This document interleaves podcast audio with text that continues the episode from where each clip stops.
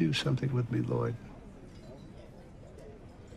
It's an exercise I like to do sometimes. We'll just take a minute and think about all the people who loved us into being. Hello and welcome to the Lone Acting Nominees podcast, a show where I'm joined each week by a guest to discuss a movie that only received one Oscar nomination, that being for one of its performances. We'll talk about the performance in question, the movie as a whole, and its place in the Oscar race, among other things. I'm Gordon McNulty, and this week I'm joined by Carlos Arrieta to discuss Tom Hanks's Oscar nominated performance in the 2019 film A Beautiful Day in the Neighborhood. Carlos, good to have you on the show. Hi, thanks for having me. Uh, so tell me a little bit about why you picked uh, this movie. Why why this what drew you to it as a potential? Well, ever since the beautiful day in the neighborhood like trailer and like all the talk about it started coming out, I I wanted to because I I've never been like a, Mr. Rogers person. I didn't watch it growing up. I'm from Colombia, so we didn't have him here and I was very interested by it. But I also wanted to watch the documentary "Won't You Be My Neighbor" first, in order to like, okay, eh, like doing my homework as to like, okay, yeah. who is this Mister Rogers character, so that when I do watch uh, "Won't You uh, A Beautiful Day in the Neighborhood," it'll actually hit me because I'll know who he is now. And that documentary like changed me like as a person because. Yeah as someone with like five younger siblings, I grew up very distanced from them. I wasn't very like really into like kids and like their feelings and whatever. But after that documentary, it like completely changed my like I started seeing shit through like Mr. Rogers's eyes. And I was like, oh, kids are human beings with like emotions and like you can actually get to them and stuff and that it like it changed me. It started making me actually care about my siblings and actually like just doing stuff for them emotionally and mentally and you know being there for them and like it actually like because of that movie because of mr rogers basically even though i never watched this show just watching a documentary of him made me appreciate the the mind of a child so much more and and I liked the beautiful day in the neighborhood, and not as much as the documentary, but it was it was great. Uh, yeah, uh, and, it, and it was insane to me how Hanks was like he managed to capture the like the disarming nature and the tenderness and the like you didn't like because you're because Tom Hanks gets accused of you know being very one note and being oh he just plays himself in every movie, but when I watched A Beautiful Day in Neighborhood, I was just like this is Mr. Rogers. I don't know how the hell he's doing this. Yeah, yeah. I think disarming is like the perfect way to describe it. Uh the performance and also like Mr. Rogers, Him. the person. Yeah, yeah. Like uh did you end up reading the article that this was based on?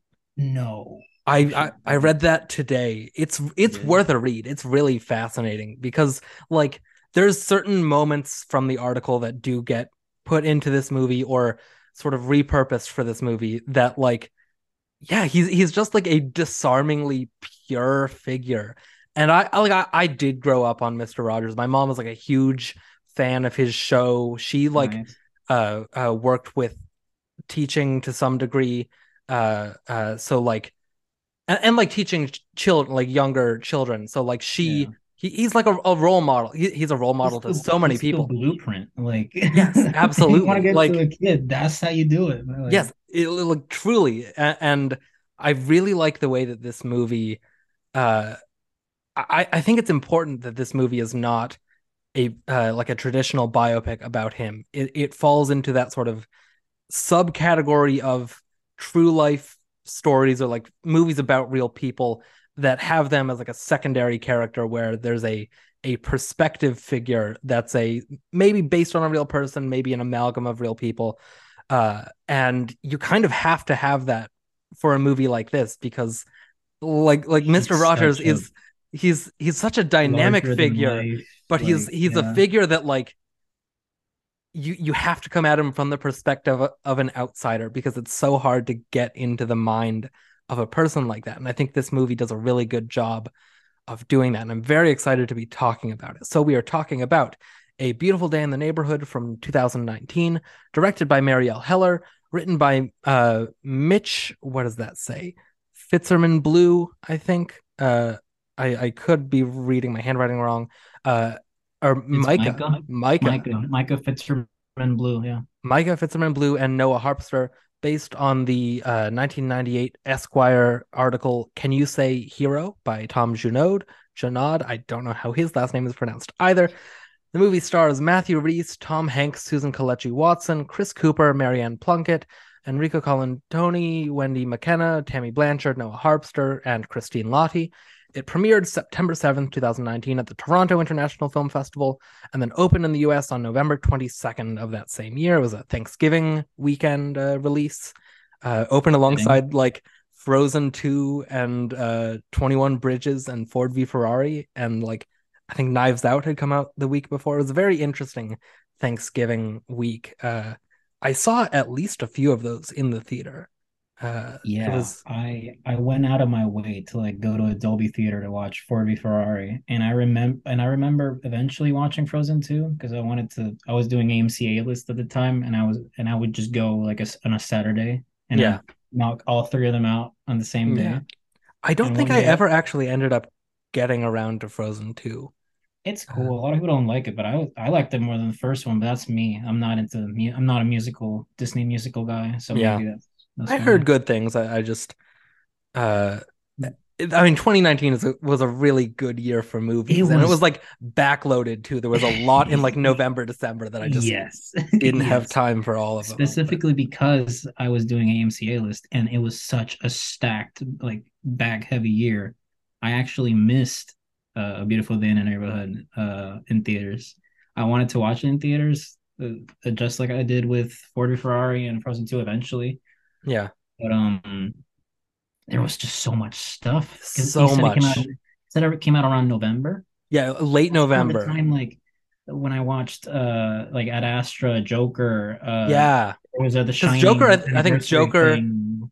yeah. it Joker was like early close. November, but it was still like I, I looked up the box office weekend that this opened, and I think Joker in its like third week still did better than the opening for uh, Beautiful Day in the Neighborhood. That was like Yeah, a and then The Lighthouse and Parasite as well. yeah, Those came out Yeah. as well. That was like a historic like month for me. Like Yeah. I watched all of those. in Yeah. That really good, really good. Yeah. Uh, just like and such a variety of movies too. Yeah. Like Knives Out and Ford v Ferrari and yeah, this and Frozen 2 yeah. all in theaters at the same time. Yeah. Good good month, good good year for movies in general, but like It was Especially the back opinion, in my opinion, because I only watched like new movies. Yeah. Not an old movie guy like at all. Uh, 2019 was the best one. Specifically, I mean, if you look at like my top 20, top 10 of like the decade of like the 2010s, which is my favorite one because it's the one I've like watched Yeah. the most things out of. yeah, like half of it is 2019. it's such a good such a good year. And such like good year. You can see why a movie like this, which is I mean, this is a very good movie. It's a very It's. Like it's there's good. so much of it is is so interesting and unexpected and like i i think unexpected in a way that like i didn't quite get it the first time i watched it but revisiting now like so much more more of this movie works for me i think um you can see why a movie like this doesn't quite latch on when you have stuff like Parasite and The Irishman and Little Women and Once Upon Yeah. a Time in Hollywood. And and that's the Just all Marriage to- Story. So many movies. since I had only three a week with the MCA list, I had to pick and choose which ones I would watch. And every time I'd be like, okay, I want to watch A Beautiful Day in the Neighborhood, but I want to watch Will You Be My Neighbor first. Yeah. So I, I gotta I gotta do that before I watch. So I would just pick these other three. And by the time I got around to it, it was already out. So I had to wait until Yeah. it came out and and streaming and stuff. Yeah. Uh, so let's talk about the nominated performance here. Let's talk about Tom Hanks as Fred Rogers. Uh, And very good performance from Hanks. Like you said, this is kind of in an era he where, became, yeah, he became him. yeah, he really does, but like in a way that like he's not just doing an impression. If you look at clips of the actual Fred Rogers and then Tom Hanks, he doesn't really sound like him at all in terms of like like trying to get the voice right. He he's Yeah, doing doesn't- like a, a sort of midwestern something. accent and it, but he's you not- can hear yeah. the Hanks in there still. yes, yeah, because I, But- cause, like I said today, I watched uh, Green Mile and um, I watched Cloud Atlas the other day as well, and I watched what was the other one? Oh, Elvis.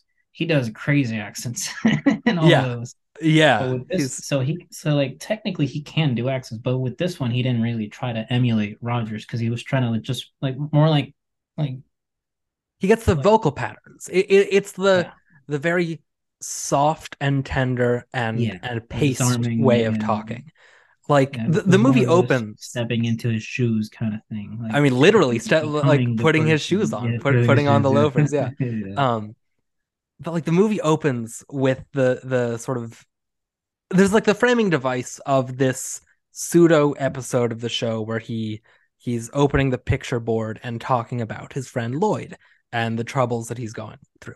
Uh, and he does a very good job of emulating the way that Rogers like spoke on we'll TV. talk about stuff. Yeah. Yeah, it's like very calm and very like at a child's pace in a way that like he he Yeah. wants them to pay attention and he wants them to really understand what he's saying and and not just like talk too fast or go over their head and he does such a good job of like emulating the vibe of a Mr. Rogers episode and the vibe of like hearing him in interviews or seeing him like just talk to people because that's Yeah. Truly how he talked to people and because I watched the documentary and the movie back to back. That's Oh, why I was. yeah. That's why it made such an impression on me because I was like, I, like I didn't, I didn't grow up with Mr. Rogers, so I didn't have any preconceived notions of him. So I just watched the documentary. I was like, I, like I fell in love with that man, and then I watched Beautiful Day. And I was like, hey, that's that same man that I would just saw in the documentary. What the hell? yeah, yeah that's is supposed to be it's Tom Hanks.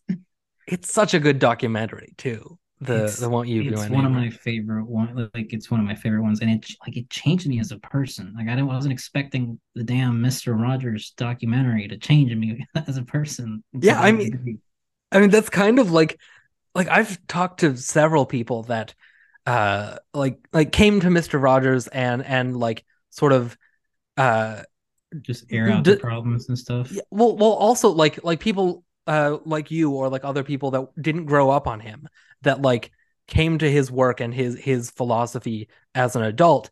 And it's still just as moving and just as touching because he's treating these children like people. He's not talking down to them. He's talking to them as people. Yes. and that's why it still resonates with people Yes. no matter how old they are because he's just talking to The people, and Yes, it, I'm it's so glad you i'm so glad you mentioned that because that's been my primary tool in getting to children and to getting to my siblings and talking to them and understanding them where my parents kind of not they don't necessarily listen to them it's literally just treating them like human beings instead of these like creatures yeah you know and like see, like like I was inspired by Rogers. He would talk to them like he would talk to oh, like just like he, he wouldn't talk down to them. He would talk straight at them, and he Yeah. would like like no nonsense, just straight at them. Just I don't know how to say it in English, but like just, yeah uh, it just it's just talking to them as people there, there's the scene Yeah. in the movie that that is uh taken from from the article uh where he's talking to the kid with the plastic sword uh right. uh the the make-a-wish kid i think on set and he he the, what he tells him is you know you're, you're holding this sword i can oh, oh and in the article that he goes into it too that like well i can tell usually when a kid is carrying a sword like this and like a toy sword and swinging it around or whatever he's trying to show outwardly that he's strong and all rogers has to say is you know i i bet you're strong on the inside too and it gets the kid to like open up to him and Oh. hug him and, and he, he's just he just cuts through him like butter. He But, like, not- pierces through him. but but like in a way that that's like you know i understand kids and and i i want him to know that like he doesn't have to you know perform like like he's a that kid is strong and i want him to feel out. strong I can, yes I can see him. and and hanks does such a good job of playing that level of just extreme sympathy and extreme empathy for these Yeah. people uh in a way that like uh, also applies not just to when he's talking to kids, but when he's talking to Lloyd in all these interviews, where Speci- yeah, where like, he's he- so he just- easily, he just dismantles him. but like so easily, just like flips the the not even like flips the It's interview a to, to deflect. like, but it is that's just how he interacts with people is he cares about them and asks asks them questions that are truly caring and a- and it's it's so disarming especially uh and, and that's i think another strength of the movie that i want to talk about when we talk about like screenplay in general is Mhm. making the lloyd character so much more like abrasive and like make like giving him like the, the anti- plot like, that they have he basically just like oh this guy's too good to be true like i don't i don't trust him he's sus like, Yeah. there's something about him I, I, I don't he, he Yeah. can't be this good yeah like like I, like w- when you look up the actual uh, Tom Junod and, like on, on his Wikipedia, the, the most noteworthy articles he had leading up to this, essentially what he he refers to as the puff piece. icons and stuff Like his biggest articles were like uh, an article about an abortion doctor and an Oh, God. article about like a convicted rapist in sex rehab, like trying to atone for like like this was a, a, a journalist who like was writing about he went- more he was a vigilante truths. going out Yes. like hunting down like evil people well not like, even not even but just like like getting at like the harsher truths of reality and like people that you're not re- uh, you're not usually going to read articles in a magazine about and Right. like just talking to these people and then he's so disarm and and to take an author like that and, and a journalist like that like desensitized and yeah and just used jaded in the mud with all these like Yeah. things. And then giving him this plot that I, I I don't know to what degree any of the the plot, like his family plot uh of this is true. Uh whether I like he to think it was.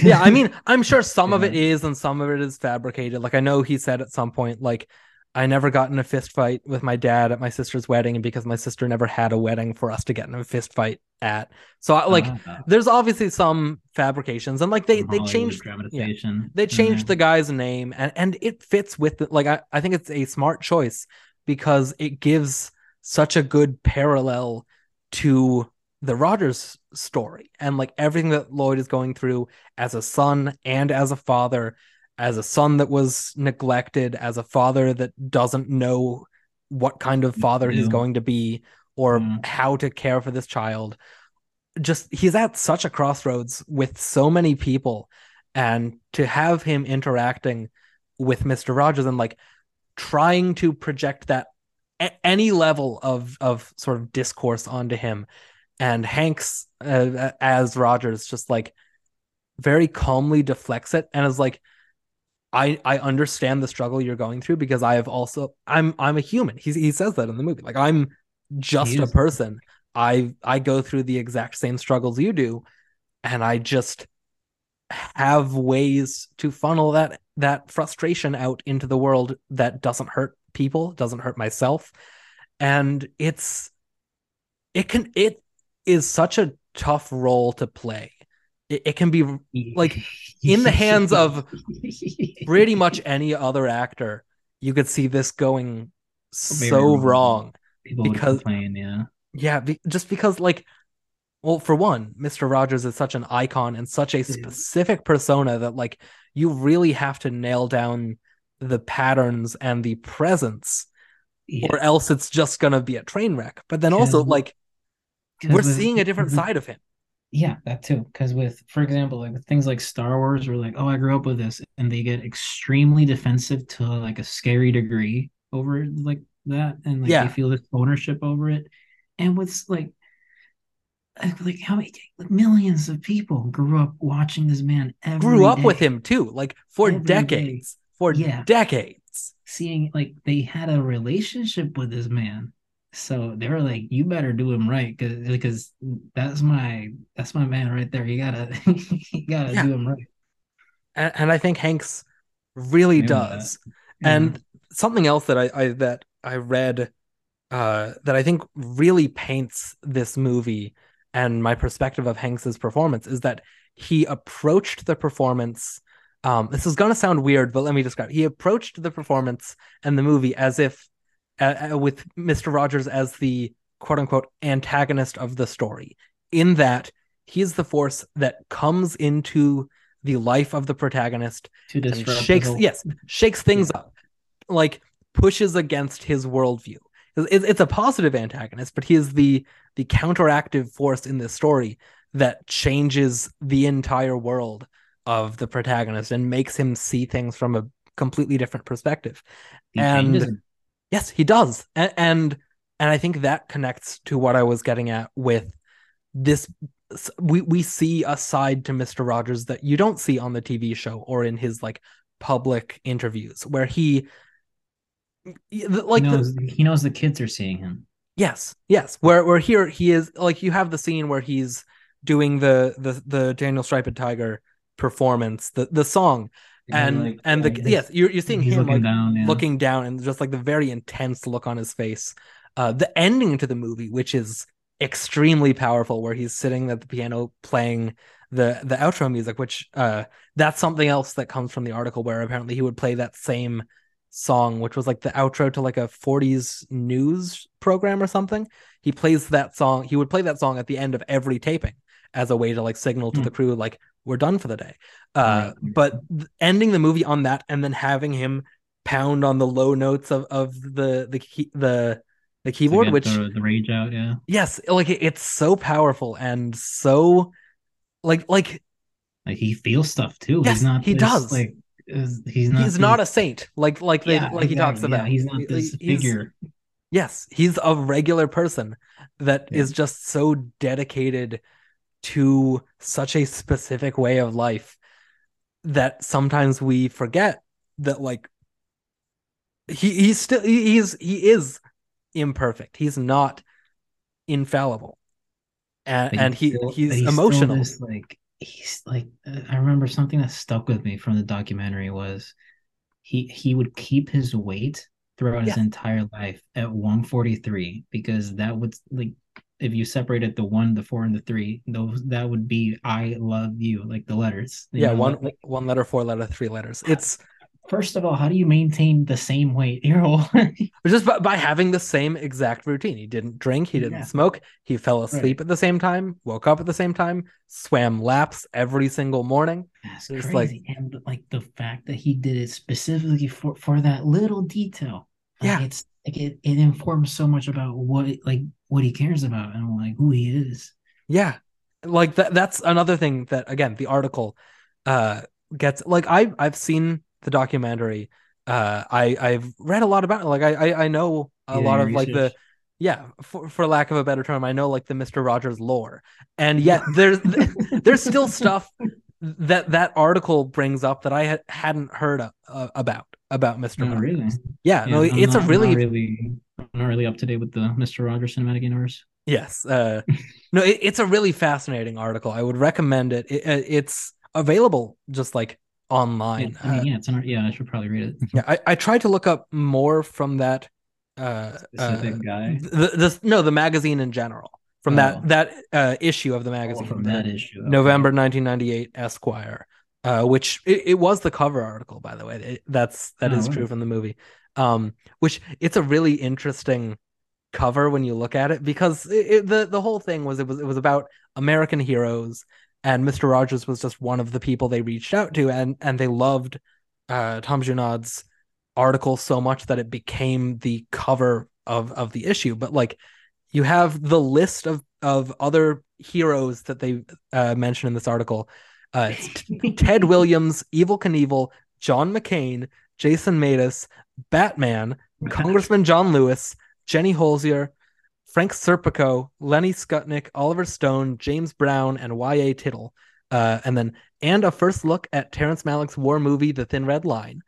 Uh, and then the other, like, pull quotes on the other side are Chris Rock on Woody Allen, which I couldn't find anything about that article, but that should be interesting. Mm. Uh, and then, in a weird twist of fate, Richard Jewell's Good Life, which uh, Richard Jewell, the other movie from this Oh, year that I have talked about on this podcast. Yeah. Uh, I just think it's it's kind of odd that both of those come together in this very specific way that like there was a whole profile about Richard Jewell in this same issue of the Article, magazine yeah. that this movie is based on. Very fun little uh, uh connection there. Oh, Easter egg right there. Yeah. Uh other stuff about Hanks's performance. There's just so many good line readings that feel so true to Mr. Rogers. There's a scene where he uh where where Lloyd has come over to his house for an, a Mhm. second part of the interview and they're talking about the puppets and they're talking about Old Rabbit, which is like a through line in the article that makes that part of the movie even more uh Poignant. just like poignant. Yes, exactly. Uh but uh, he gets Lloyd talking about his mom who died when he was young and uh he just says if she saw the person you had become she would be very proud of you and it's that's just like exactly the the essence of Mr. Rogers in the way that Hanks delivers it that is such a just a very earnest like for all of the the pain you're holding on to for all of the insecurities you have there's still a force in this world that loves you no matter what and i think that's like the thing that he he believed the most It just gets to you, man. it really does this movie had me like close to tears a lot this time Yeah. around it's a very uh the big just- reason why it resonated with me so much. My favorite movie is Ad Astra. I'm Yeah. I'm big on daddy issues. oh yeah oh this movie is so very daddy issues the movie yeah. uh and i i kind of want to get into that like very very soon so is there anything else Very specifically yeah is there anything else we want to say about hanks's performance specifically or do we want to move on and talk about the rest i mean we're going to be talking about him Yeah, throughout it's two hours. So, yeah, we'll, we'll loop back and around and stuff. I yeah don't know, like I don't really know what what much can you say other than he became Mr. Rogers. He didn't try to like copy him, like like you said, he didn't Yeah. impression. He didn't try to do the voice. He just became him. And apparently, like I, I remember this one like factoid that that got thrown around in a couple film pages on Instagram about how he's like related to Mr. Rogers, like a distant cousin or something. something yeah like they found out like uh right before the movie opened yeah. that he's nice- like nice six- marketing. Yeah. sixth cousins or something Some- which yeah, yeah. I was looking on uh, on the IMDb trivia. Uh, that's apparently not the first time that's happened for Tom Hanks because he also found out he's like very distantly related to Walt Disney and Ben Bradlee, who he had both Oh. played in like the past What was, it, what was Bradlee? What movie? was uh? The Post. Oh, oh, yeah. The- I- the- I fell asleep during that one. Sorry. I actually it's one that I haven't seen, but uh, Yeah. it, I, I want to talk about it in a bit because it, it's this comes this movie comes at like the end of a very long dry spell for Tom Hanks at the Oscars in a very particular way that I, I really want to get into when we talk about more Oscar stuff. right. Oscars is your is your like that's your thing. Yeah. Yeah, yeah. I mean, it, it's the whole podcast. It, it's the whole it's my podcast, thing. yeah. Um, uh, but yeah, I, I think we'll obviously keep referring back to Hanks and to Mister Rogers in Mhm. general, but I think uh, we can move on and talk about some of the rest of this movie. It's a beautiful day in the neighborhood, a beautiful day for a neighbor. Would you be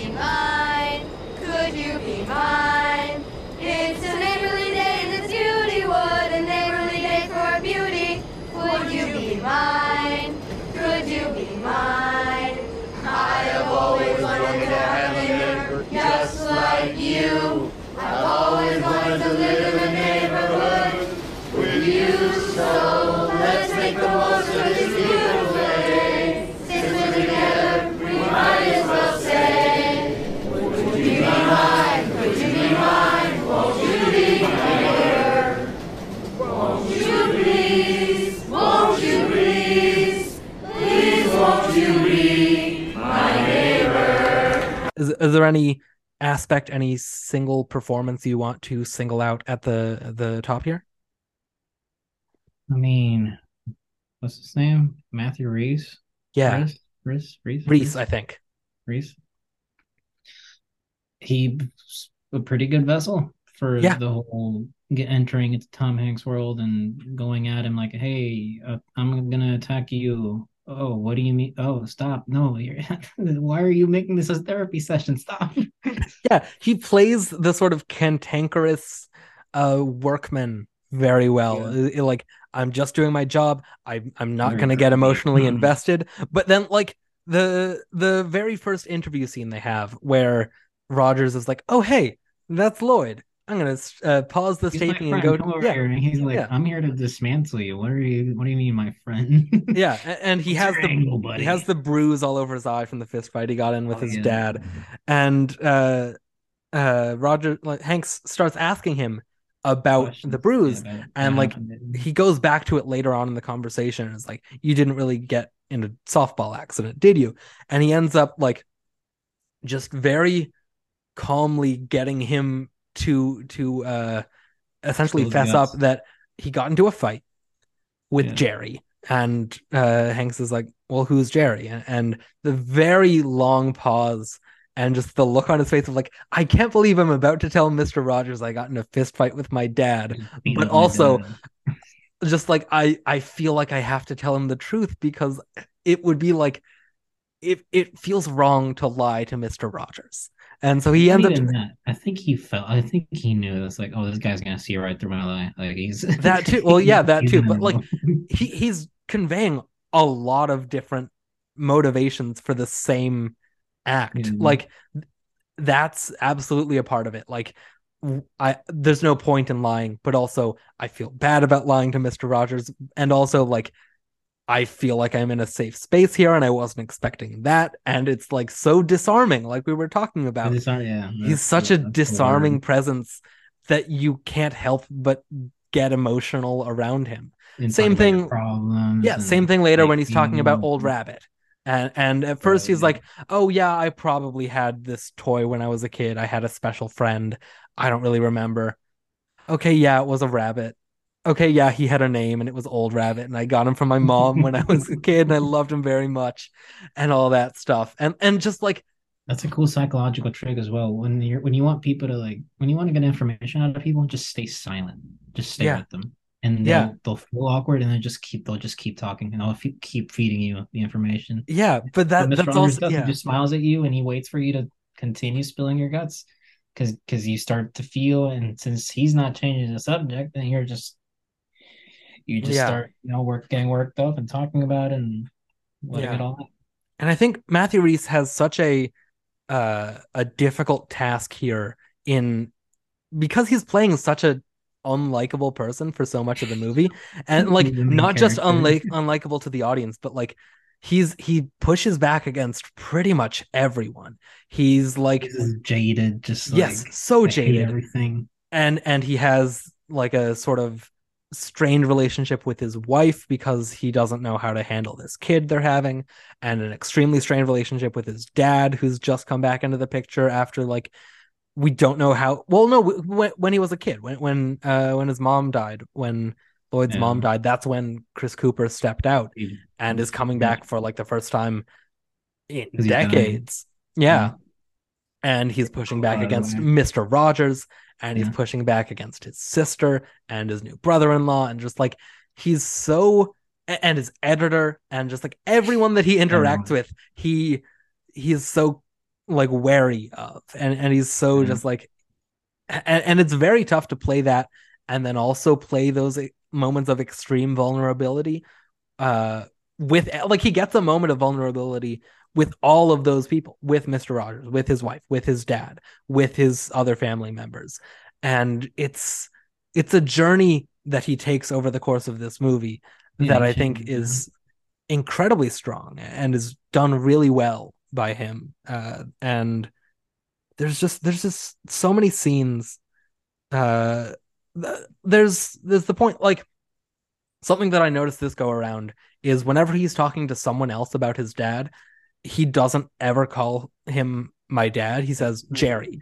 he calls him Jerry in like any context I and relate. I relate to that. Yeah. and it's like it's a it's a screenwriting trick that has been done countless times before where you have someone refuse to refer to to a family member by their their you by know their, by their relation to you. Yes, but and then by the yeah. end when it when everything is changed you get the big i love Oh, you too Dad. dad and they, they do that in this movie and it's a cliche but i think it's done really well and i think he sells it really well in a way that doesn't make you roll your eyes because this movie is just so very earnest and it wears its heart on its sleeve and it never feels too sentimental or too sappy or too cliche even when it falls into some cliche uh or some cliched plot elements. I think it still uses them all so effectively and so so smartly uh which is where i dive into my little soapbox of yes tom hanks is great in this movie. We talked about it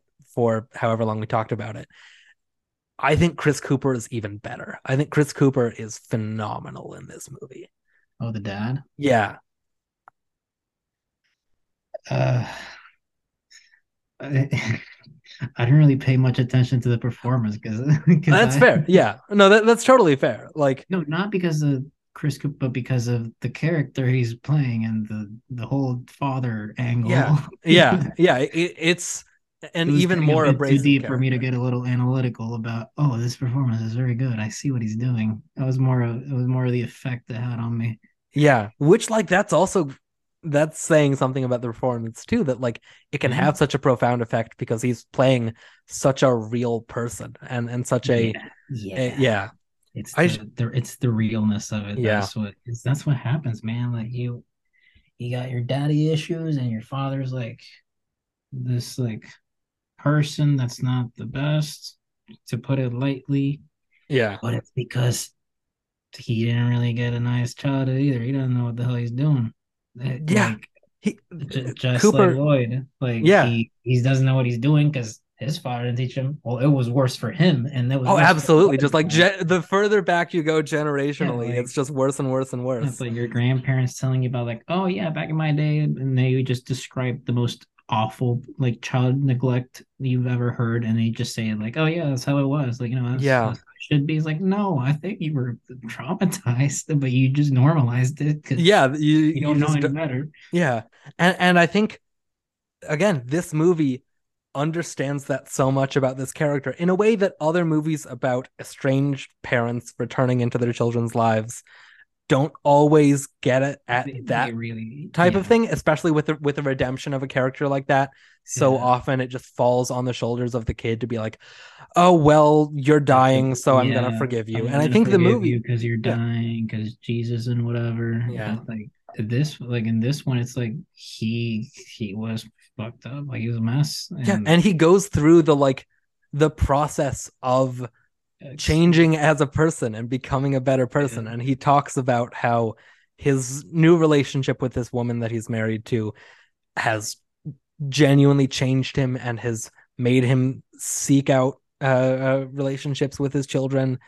And he he doesn't you you get everything about how he was a bad dad and now he's actively genuinely trying to fix it in a way that like redeem, redeem himself. Yes, but like not redeem himself for his not own for the sake. sake of redemption, but for the sake of okay, like I like, like I should actually do this. yes, for the sake of his kids, for the sake of Yeah. their relationships, for the sake of I I don't want I, I don't it's a very difficult thing to try to verbalize because Yeah, it, it's I mean there's always some level of selfishness to an act like that because it's from a person who acted selfishly in the first like place. Dying, like you, you don't want like you- you're not seeking like oh I want to make sure you feel well. No, it's so that I can die at peace, Yes. that it's a, I I need, tied everything up with a little nice bow on it on top. Yes. But then also from the other angle, it's like I I don't want my legacy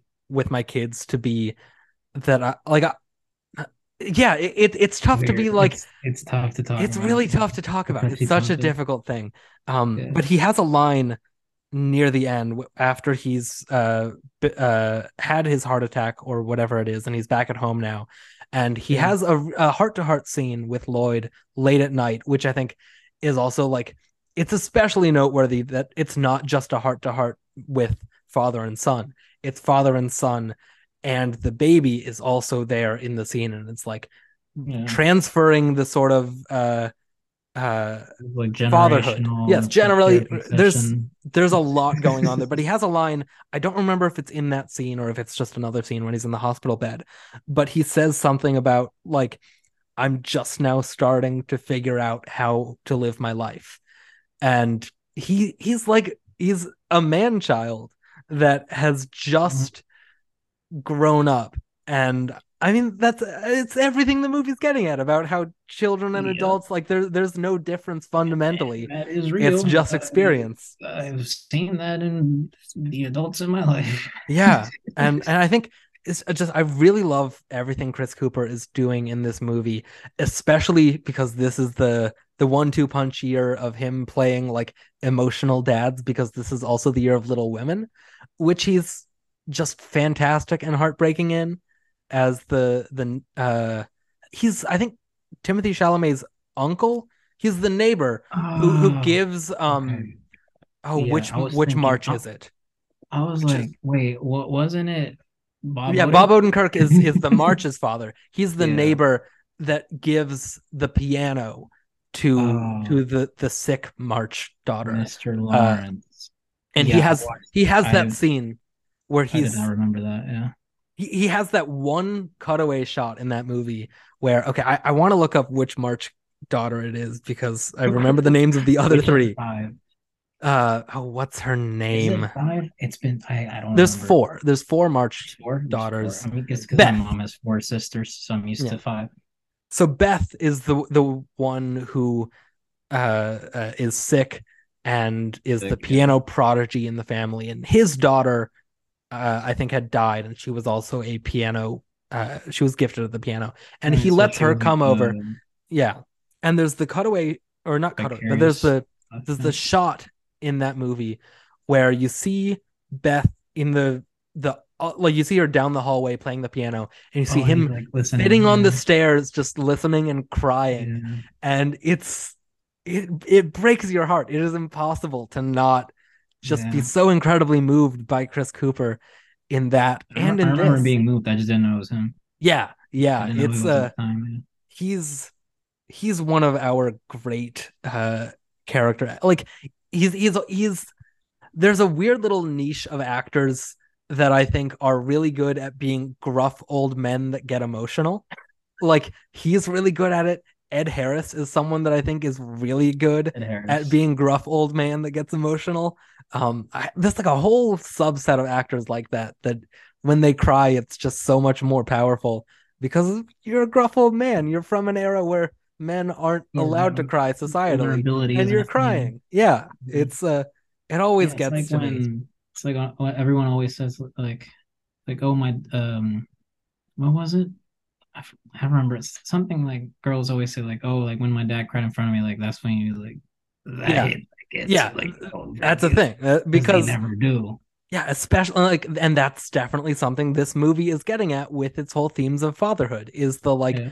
the performative masculinity of adults around children, and that's another like that's why I think the scene where uh, Mr. Rogers tries to put up the tent and can't do it, and it's like, oh, we're gonna leave that that scene that uh act where I tried to put up this tent uh while we were filming and I couldn't get it. I'm going to leave it in because it's important for kids to know that even when adults it's okay to fail yeah, it's okay fail. to be an adult that has a plan that doesn't work out. And that's just like the whole thesis of the movie is about adulthood uh and the performative nature of adulthood and parenthood and how to raise your child and it's just it's such a good script it's such a good story that i think uh especially having read the article it really it takes the the sort of through line themes of that article and adapts them into a narrative story in, into the story of Lloyd and his father and his son and his wife. Uh and it's all about uh, this character having to like to perform to some level his relationships with all these family members because he doesn't know what kind of person he is and what kind of family he has because he he his mother died when he was young and his father left and he didn't have any sort of uh, uh, parental Mhm. figures and i think that's why uh, that's just- my, that's both my fathers, man. Yeah. Jesus. and there's like just the the little details in this script i think make it so much stronger like the fact that lloyd's wife did grow up on mr rogers and Oh yeah. uh, she She's he- like, do not hurt him. Yes, but, but like she she she is a more stable parent she's uh, a She more stable partner express her feelings. Yes. Know herself. All these things that Mr. Rogers can show you. Yeah and that actress uh, susan Kelechi watson is also very strong in this movie i don't think they give her as much to do beyond be like supportive wife because so much of the the narrative structure of the movie is all about lloyd and his relationship to these people Yeah, she's from So- This Is Us, right? Yes, she was on This Is Us, and I think that's like her most notable Yeah, thing. And I never watched that show, so I, I don't have much of a frame of reference for her really beyond. to cry about family. Yeah, I mean th- that that whole thing is is marketed on you will cry about family. Yeah. Um, but I have. yeah, yeah, I, I think she's really strong with what she's given here. Uh, she has a couple really good scenes where she gets to just like try to talk sense into him, and he Mhm. just doesn't listen. And, and I, then I know what that's like. Yeah. My mother and my either of my fathers. Yeah. Uh but yeah, I just think the the whole cast in this, especially the four leads, are all very good. The script is really strong. Uh especially as a as a feat of adaptation for uh An article. yeah, an Mhm. article that's not a narrative Yeah. thing. not- it's it, just- it's Yeah. It, It's like, jumps- person. Yeah. yeah, Really it's a narrative. uh and like there are things in that that article that do sort of tell a story. Yeah. and, yeah. and there's there's moments that are lifted directly or uh sort of repurposed for this movie like the the dialogue about uh when they're talking about old rabbit is taken Mhm. word for word from the article Okay. but it's given a more dramatic twist in this Right. where lloyd gets up and leaves the interview because of the line of questioning getting too personal uh, he, uh, he he felt too attacked. he, he felt he felt too vulnerable and yeah I'm asking the questions here. You're personally attacking me. yeah Why? a- a- and he's he- his his method of dealing with confrontation is avoidance that's like he he like his father. Yes. Absolutely. His father uh, his his his father chris cooper's wife is dying and he avoids having to deal with that by sleeping and- around with other women and walking out on his kids. I'm and now Lloyd- deal with these feelings. Bye bye. yes. And lloyd when when jerry is in the hospital he's so determined to get to pittsburgh because he has to interview mr rogers in the morning because he's avoiding the fact that like this man is in my now i have to deal with another potentially dying parent a No, parent that I'm didn't deal with that. this I'm not- I yeah am not opening this kind of worms. Bye. yeah and, balancing. and and he's just he's such an avoidant figure that by the time by the end when he is when when he has opened up when and, and like th- this is something that that is true of the actual author that like he's spoken that like this was the first time uh he had become like actually friends with an interview subject and they remained friends until uh, Mr. Rogers died and like it fundamentally changed his outlook on life in a way that it has changed so many people regardless of He- he well, uh, like we're coming back to no, no matter what age you sort of really buy into Mr. to watch Rogers this damn show. I just saw Yeah. a fucking documentary. Yeah, It it's just- me. it's just such a powerful uh message that he had that like like as a like he's just like it's the like that's the thing like in the movie like and in the documentaries like they like they hammer the point home how he's just a man. He has Yeah. feelings he is imperfect. But he is this like larger than life this like being. Yeah. Like, it it's such a I don't know it, it it doesn't gel. Like you want to to like lionize him you want to see him as this saint and yet Yeah, you also have to like all of us Yes, and you have to acknowledge that no, he was a regular guy. and he had a sense of humor, which is something that like this movie doesn't quite get as much into because it's more of a, a dramatic story in general. Yeah, and it's more about the uh Yeah. Lloyd. Yeah. But like, th- Right. there's a part in the article where uh, they end up going. Uh, uh, Tom and Mr. Rogers end up going to his hometown, uh, but they end up going to his childhood home, which is being renovated. Uh, and right before they go inside, they're like, "Well, I don't know if, if we should really go in because you know it's not going to be the same, and all the people, all the memories I have of the people that changed me while I was here." they're all in heaven now so uh Right. so it, it's it's going to be an empty sort of uh act so they end up going to the graveyard instead where all of his family members are buried Oh, wow. uh and he like he shows him the the family like the uh wh- what would you call it, it it's the the like uh it's not a tomb like- it's like an above ground thing. I, I'm just Mausoleum. forgetting the word for it. Yeah, something like that, where both of his parents are, where he uh, would eventually be buried, and where his his wife would be buried, and they're all going to be buried in here. And he's sort of like showing it to him very reverently, and then going around to all the graves of like everyone uh, in his family and in his childhood that uh, ever That's had an impact on him. Um, Oh, but but then like at the end of this section uh uh tom junod is standing at the bottom of this hill and fred is at the top of the hill and he looks down at- to him and just very casually is like i'm gonna go uh find somewhere to relieve myself and i'll be there and he goes and like just find somewhere to piss in this graveyard and it, it's like he's saying it very earnestly like it, it- it's not pee on someone. Be right back. Yeah, You're it's like like- Mr. Rogers. it, there's just like so much to him that it it does truly feel like a mythos almost it feels He- like- he's very mythical. That's yeah, that's the word. Yeah. Mythical.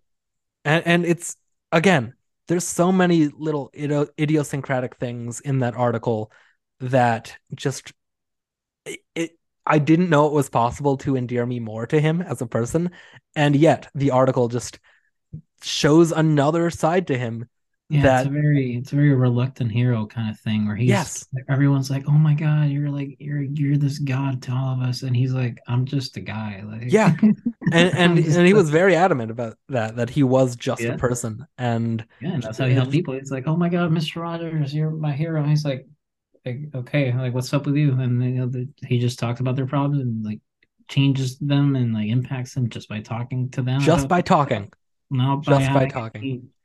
He doesn't have any commandments. He doesn't have like a like this like speech. He he doesn't have an any ulterior motives he's a Yeah, he just talks just- to them like a person. That's just a just a good person. Yeah.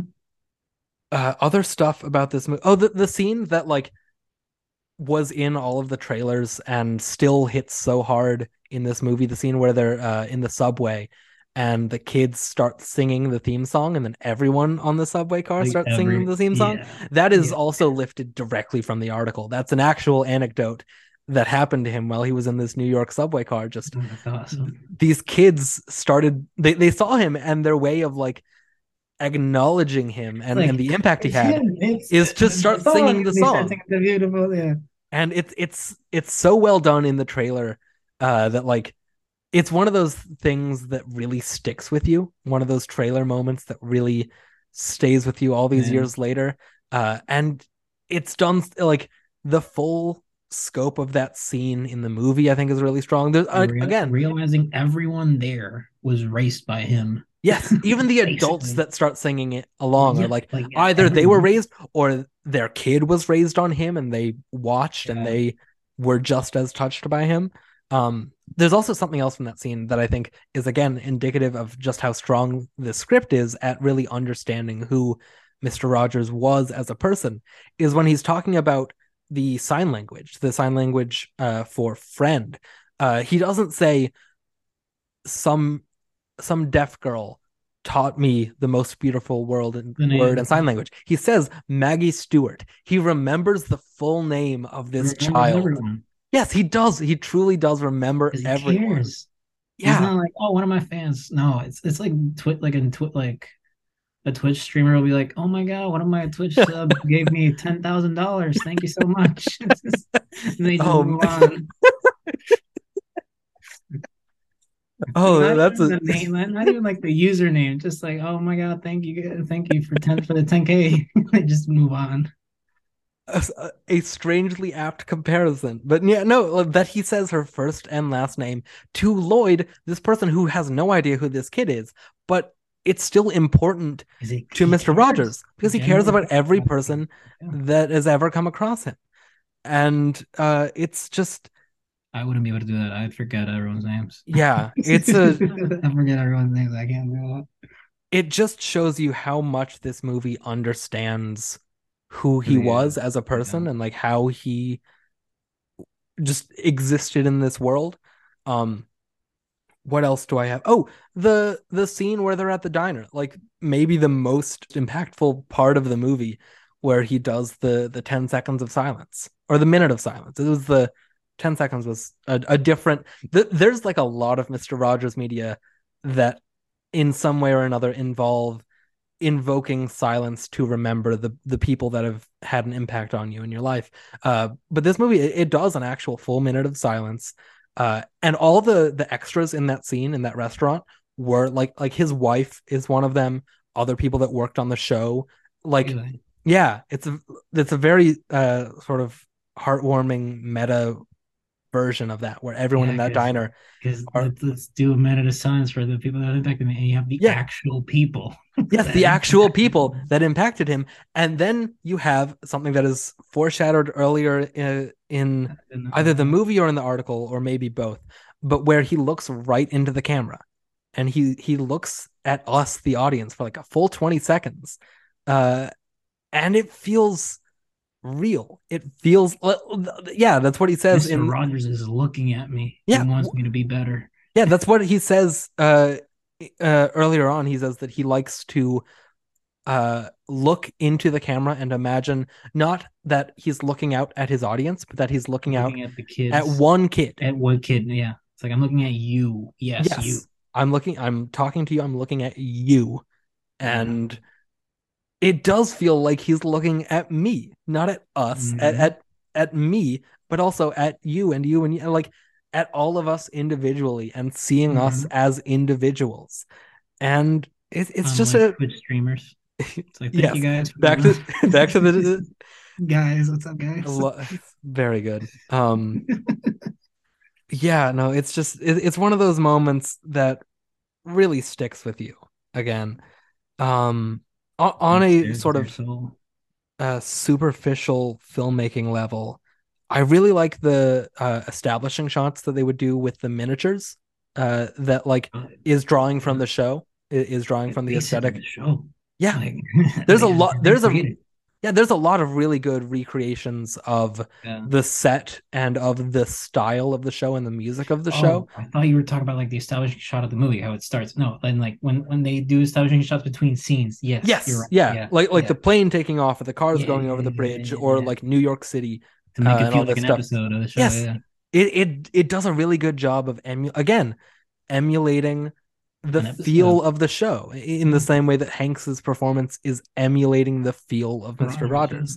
And it's it's just one of those things that like they didn't have to do that for this movie. They didn't have to have the scene where uh where he he puts the video in picture picture and they go through the making of a magazine, which is a thing that they would do all the time on Mr. Rogers' Neighborhood is they would just have a video of some process like that. Like the one that I always remember from my childhood that fascinated me was uh the making of crayons. And it was like a crayon factory and you see all the like the colored What waxes What are It- they? it's made? wax. Oh, wax. Wax. Yeah. And you would see the like the vats of swirling colored wax and like them being poured into the molds and cooling and the paper and it's the same way they do it here where you just have like video of the process and then overlaid just like dialogue and description from Mr. Rogers uh just sort of describing what's going on. And they do that in this movie where they're talking about how to make a magazine. And then it it moves seamlessly into Lloyd in his office. And it it's just uh, again they they uh, they understood what they were doing when in making this movie on every level on on a writing level on a directing level. We haven't really mentioned her much but marielle heller directs the hell out of this movie without like drawing attention to it like this is not an overly directed movie but it's a very competently directed movie uh Yeah. Well made. she's she's such a good I I still have not seen uh Diaries of a Diary of a Teenage Girl something like that uh which was her debut but then just the one two punch of this movie and Can You Ever Forgive Me it's I've just not- like I have not watched that yet. Oh you you really you- should it's so so good it. it's so good. Uh, Melissa McCarthy is fantastic. Richard E. Grant is fantastic. It's it's a I I don't even really know how to describe that movie. I really need to revisit it because I haven't seen it was since it was in theaters. But like, I loved that movie. I really love this movie. I'm very excited for her next one, which is the uh uh Nightbitch, the movie where Amy Adams thinks she might be turning into a dog. Uh, which I had forgotten that she She's was direct- she's directing it. Directing that one. Yeah, which like the premise I heard about it, but I, for, I guess I forgot it was her directing Yes, it. I also forgot it was her, but like when I was reading through her Wikipedia again and I saw that was on the list, it made me so much more excited for the movie because that that premise could be handled so odd and wrong in in the hands of a less competent director. But I think Marielle Heller is so good at these kind of quirky but very grounded characters that it it Mhm. makes me much more confident that that movie is going to be good. good. Yeah, yeah, yeah. It reminds me of you know that um God, I forgot his name. What's the main character? What's the main actor from 1917? Oh yeah, what's his name? But he, he George MacKay, I think. George MacKay, yeah, George MacKay. He was in this movie called Wolf a couple years ago. Yeah, That's what it reminds me of. This this guy who thinks he's a wolf. I didn't see that one, but I remember reading about it and thinking, oh, that's Yeah, like if you Odd. go on Letterboxd and you read the reviews, I was like, it wasn't that good, but like if you want to watch George MacKay howl like like just full send how like a wolf. it's, I mean. I'm- I'm on board already. yeah. Uh, what else about this movie uh, do we want to talk about, or do we want to move on to some Oscar stuff? We can move to Oscar stuff if you want. We can always. I don't know how much time has passed, but you can you can always circle back to stuff. Yeah, absolutely. We we can uh, uh i- as things come up. Here are the nominees for performance by an actor in a supporting role Tom Hanks, A Beautiful Day in the Neighborhood. Anthony Hopkins, The Two Popes. Al Pacino, The Irishman. Joe Pesci, The Irishman. Brad Pitt, Once Upon a Time in Hollywood. So this movie had a very robust uh, precursor, uh, just like run because Hanks got a lot of nominations at a lot of places. So I'm just gonna like breeze through what I can and pause on the things that are worth talking about. Okay. Uh, so Tom Hanks got nominated uh, for the Golden Globe uh, Best Supporting Actor. The lineup there is the same five actors that got nominated for the Oscar, which you're going to hear me say a lot in this section because those five actors showed up uh, across the board almost everywhere. Uh, the Screen Actors Guild Awards, Hanks was nominated. Uh, it's the Oscars five without Anthony Hopkins and with Jamie Foxx for Just Mercy, a movie that I forgot about. Wait, I didn't. was- I, he was. Oh, Jamie Foxx. It's fan. I love Just Mercy. I Ooh, was. okay. I, I don't think I, I heard fantastic. much of anyone talking about it at the time, but like, I think it just kind of fell under the radar. yeah, I will. I I- I I, I would be That- interested in checking it out. because I know Clemency's like, so similar- good. I know it's a God, Clemency topic. was so good. I love that movie. I Um, need to watch it, but I I love Just Mercy and Jamie Yeah. Foxx in it. He's great, but it's I don't know, like like he's great in it, but uh, like just the movie as a whole impacted me more than like the performance did. yeah, I'll have to check that one out. Great. Yeah, I was telling my brother today actually, like when I showed him Green Mile and I was like looking at the related, I was like, oh, I want I want to show you this one as well. It's really good. Just Mercy. Yeah. Uh, at the BAFTA uh, awards, Hanks was nominated. Same lineup as the Oscars. Uh, Critics' Choice, Hanks was nominated. Same lineup as the Oscars, plus Willem Dafoe in The Lighthouse, who was like always kind of circling. And Oh, was he not? I don't understand. like, genre, it's just genre bias. It's Yeah, just people don't like, horror. that and Toni Collette in Yeah. Hereditary. Those two are like the best performances I've ever seen. And they were nominated. Like It's- yeah. like, I don't get it. I just it doesn't make any s- like I don't. And yeah. it's not like people didn't. It's not like the Academy didn't watch The Lighthouse. He got nominated for best cinematography. So you guys Yeah. saw what Willem Dafoe did. Why didn't you nominate him? I I truly don't understand it. And it, like this is coming off of he got two nominations in a row the past two years before this. It was on a hot streak. With Uh and Hereditary's just Gate and what was the other one? uh Florida Project. Earlier Pro- yeah, yeah. He was good in those two, but he wasn't The Lighthouse good. Yeah, that's the thing. It's like I mean, I mean, I, I do love me some Willem Dafoe, and like those are two fantastic performances too. But like, Lighthouse is one of his best. It's- like, yeah. Yeah, I don't, it. I don't get it- it. I don't get. I don't just like. You watch like they nominated? Well, maybe it's It's just man. genre bias. It- It's just the movie was marketed Right, as a horror but- movie, and like this is a year where supporting actor, four of the five nominees are are playing real people, uh, Right. and then Brad Pitt is sort of a legacy win, sort of a, a cool guy. Brad Pitt. Yeah. No, like he he was my favorite character from Once Upon a Time in Hollywood. I, I think that's why people. It's like it wasn't like a performance thing. I was just like he's so cool. I love him. Yeah. And also the other like i mean uh pitt had won for producing but he had never won for acting and the other four had all won for acting before legacy thing. Yeah. yeah there's I, it, this that was a year that was kind of a lot of legacy wins because Yeah. like Joaquin Phoenix i mean Was that it- movie was it Renee Zellweger? Renee Zellweger winning for the comeback Has narrative anyone- has anyone watched Judy? i uh, ostensibly i have seen it but i couldn't Well, tell you much of anything Oscar thing. Yeah. yeah Had, but like i i had it not been nominated, would you have watched? no Yeah. No, if if somehow she had gotten snubbed and it, I I would not have sought it you out. would you wouldn't have shed any. Uh, Yeah, tears. and then Laura Dern, who's also very good in Marriage Story, but that's also very much a sort of career. yeah, it's a very Brad Pitt. Like, oh, I liked her in the movie. She was cool. Let's nominate her. You know, she Yeah. didn't really blow my mind. yeah. Uh, It's, it's it's it's very much a you've had this very impressive career. Everyone Right. loves Laura Dern. Here she is in a movie that's getting a lot of very Oscar attention, Character. playing a very likable and very uh sort of catchy character, a character that, Yeah. that really draws you in. Um, also, though, at the Critics' Choice, this movie did get nominated for its screenplay uh, as the like this movie was almost certainly sixth place for adapted screenplay, uh, and and it Do was you know the other nominees off the top? yes, of your mind? uh, the winner was Jojo Rabbit. Uh, other nominees were The Irishman, Little Women, The Two Popes, and Joker. Screenplay nominee Joker. Uh, I would How did, like I, how did how did Jojo Rabbit beat The Irishman?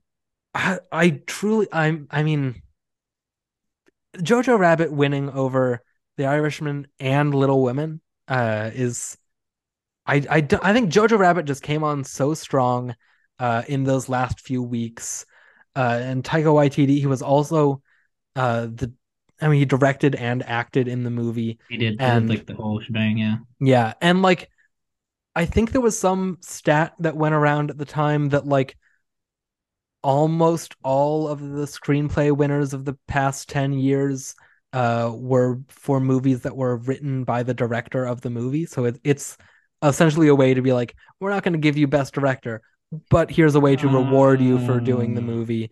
And Taika Waititi was just putting himself out there more so than Greta Gerwig or Steven Zaillian, uh, who wrote The Irishman. Uh, and like I, I would put this script over like three of those nominees. I think it's a better script than Joker, obviously, better script than Jojo Rabbit. And I like defend Taxi Driver. yes, yeah. Uh, and I like defend the two popes as a movie. I think it's I like interesting. Like I'm very anti-Catholic Church, but yeah, I I let yeah. Speaking of, uh, somebody died. This New Year's. Somebody- somebody. somebody this New Year's. It kind of slipped Yeah. under the radar. They didn't pay much attention. Kind of like Yeah. someone I died. Didn't pay much attention to their stuff. Yeah. Uh, But yeah, I think but that's uh, I like good- the two popes actually. Yeah, It was- It's good. And was like very, it was very endearing. it's it also topic matter. yeah. It also it- grading it on the curve that like uh Andrew McCarten, Anthony McCarten, whatever his name is, the screenwriter for that, like also wrote I thought you were trying to say Anthony Hopkins. I was like, No. you're almost there, buddy. no, the screenwriter. He also wrote Bohemian Rhapsody and the uh, Theory of Everything and uh Darkest Hour. wasn't bad. Uh, Yeah, Darkest but Hour. it's not a screen. It's not a screenplay that I particularly remember. Theory of Everything. So like he he's a screenwriter that Yeah. wrote like three of the more recent Best Actor winners and not ones that are really remembered fondly. Uh, and then Two Popes, which I think is a good screenplay compared to those ones that are not as uh, uh, strongly remembered. I of kind of graded on a curve uh, in that degree, Um, like, hey, you wrote something good for once. Good for you, uh, man. But Oh, even wow. still, yeah. Good job. Here you Yeah. go. But even still, I would put the Beautiful Day in the Neighborhood script above that one pretty handily. And then Irishman and Little Women are two of the best scripts of the past five years. Uh, either one of them would have been a, a worthy win, and I, I can't really put this above either of those in good conscience. But like, it would be a solid number three in this lineup if if it had been nominated. And it was Hmm. circling that nomination for so long because this was a I I remember at the time in making predictions, like it was the five that got nominated, Beautiful Day in the Neighborhood, and then like w- nothing else seemed to have even a, a remote shot. It was like Richard Jewell didn't really have a shot, Hustlers didn't really have a shot. Toy Story 4, I remember being in the conversation because it was truly just like such a weak year for adapted adapted? screenplays that were being considered that were like for movies that the Academy would actually go for. Wait, Uh, how is Toy Story 4 adapted? Isn't it like a Uh, sequel? It's it's the weird rule that they have where like based on previously existing fictional characters. So like Toy Story 3 got an Oh. adapted nomination. Wait, so uh, if I make a Winnie the Pooh movie, oh wait, so you're telling me Blood and Honey could get nominated for best adapted screenplay? Theoretically, yes. Theoretically. It, it could. Hypo- yeah. Um Okay, so that okay, so that's why the like Logan and stuff got nominated. yeah, that's why like Joker uh Joker. before. Sunset and before Midnight both got uh screenplay nominations because it's based on characters by uh so and so. Oh, from bef- like from, Yeah, from before sunrise. uh, okay. It's it's a weird rule, but it, very- it's it's what they go for. Um other stuff we have here, it did get a, a writer Joker got nominated because it adapted Taxi Driver. yeah, uh, adapted from Taxi Driver and The King of Comedy. Uh uh this did get a Writers Guild nomination over the two popes. Again, out of the the other three, uh, I would probably have taken out either Joker or Jojo Rabbit uh, instead of the two popes. But like, those two were both both Best Picture nominees. Two popes just got the three nominations it got. I see why it wouldn't have necessarily clicked with the Writers Guild. Uh, the Satellite Awards, Hanks is nominated for supporting actor. They are the, the one group that was uh, brave enough to actually give Willem Dafoe the win, which good for them. Uh, I wrote down a, a whole bunch, like a, just a section for critics nominations uh, and wins for Hanks specifically, and I ended up writing it just like going down the IMDb tab. I wrote down like twenty different critics groups that nominated him, and Okay. one that gave him the win because Really? uh, like it, there's several lines of just like Alliance of Women Film Journalists, Chicago critics, Oh. Columbus critics, Denver critics, Detroit critics, Fl- et cetera, et cetera, et cetera. A lot of regional critics groups that okay. either gave him a nomination or he was a runner-up or he he was in some way not their winner but still cited. Uh, he only wins with the North Crit- uh, North Texas uh, film critics, but he gets brought up Oh, like pretty nominated consistently. but not won.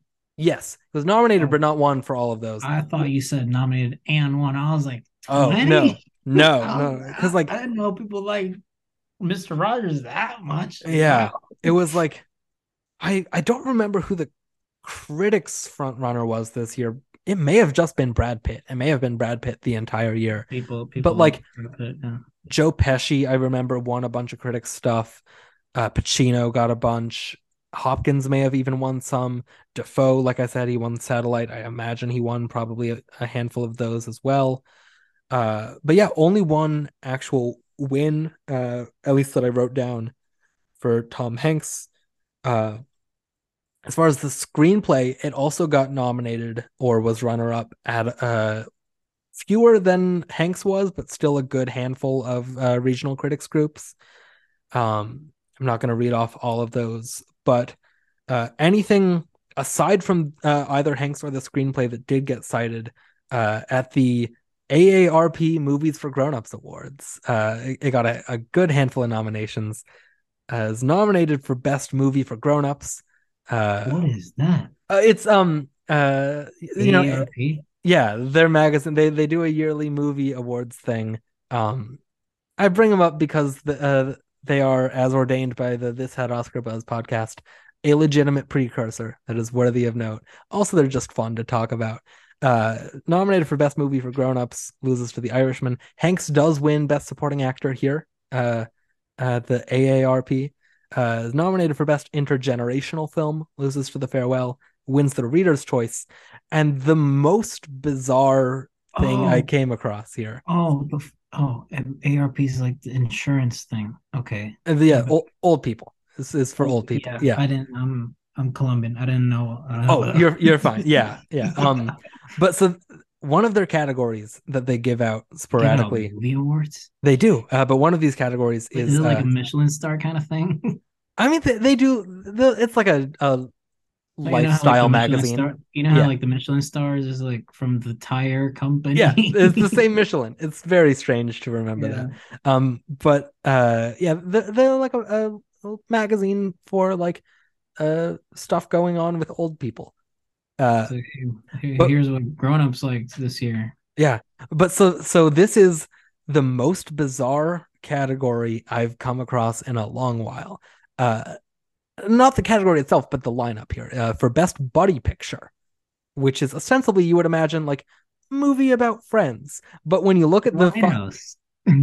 well, when you look at the five movies that got nominated, it's kind of just here's a bunch of movies about two guys because two dudes. Beautiful Day in the Neighborhood nominated ostensibly for the the friendship between Mr. Rogers and Lloyd. Rogers and Lloyd. Yeah. Ford v Ferrari, Right. or yeah, uh, uh, Damon yeah. and Christian Bale, who at one Yeah. point beat each other up on on Christian Bale's lawn. Just Mercy Great friends. Okay, just mercy. Uh, Yeah. for for the friendship between uh, Michael B. Jordan and Jamie Foxx. The Lighthouse did get a nomination. Nice. There we go. and the two popes also nominated for best buddy picture I mean, it says it in the title, right? yeah, it's about two popes they're probably friends uh also in looking through just like the history of best buddy picture i like almost threw my laptop across the room when i saw that one of the nominees for best buddy picture in 2016 was fences a movie about Father and son, is that the buddies? I don't know who it would be because he is not friends with his son. He is not friends with his wife. The whole point. He's not friends with his brother. Is it for like him and uh uh oh what's that actor's name? I haven't seen I- it, but I just know that like the whole point of it is like Yeah, I- no, he's I a ain't bad gotta like person. Yeah. yeah, that's that's like the whole thing is he doesn't That's like his son. He doesn't like anyone. Fences as a best buddy picture. It like broke my brain seeing that. AARP is wild. Like putting the Dark Knight and having Joker and Batman be the Yeah. buddies. I mean, the lighthouse. He he kills. no, him. Dwight House is like oh, and kids, but they all Yeah, they do also also They almost make out. Um, other stuff we have here uh, at the Alliance of w- Women Film Journalists. Uh, aside from being nominated for Hanks and for its screenplay, it's also nominated for Marielle Heller for Best Woman Director. Uh, which is a really like airtight lineup because the winner is Celine Sciamma for Portrait of a Lady on Fire, and then Which also nominated. You're an Oscars guy. Why was that like not at the Oscars at all? It's because Isn't- Fr- didn't France didn't submit it. of- oh, and that they just didn't watch it. Yeah, well, yeah, yeah. Well, th- that's the thing with a lot of voters, where I'm gonna watch the foreign movies that get shortlisted and nothing else. Well, and like, so, even though that movie was huge, would- also Neon think Neon had Parasite, and they campaigned most of their campaign into Parasite, and Yeah, so they okay. sort of uh, fell by the wayside. But yeah, with everyone saying a portrait is the best thing ever, that they would be like, oh, I should probably check that out just just for just you you would think, and yet, uh, but so Celine Sciamma wins this uh, this prize. Also nominated Greta Gerwig for Little Women, Lulu Wang for The Farewell, and Olivia Wilde Oh, for. Booksmart, which like really, it, was a really great year uh, that's for Instagram canon. Yeah, I mean, like, but like even outside of those five, you had uh like Queen and Slim and Atlantics and Hustlers and Honey Boy and like yet. oh, you said so- Honey Boy? Honey Boy, I love Honey Boy.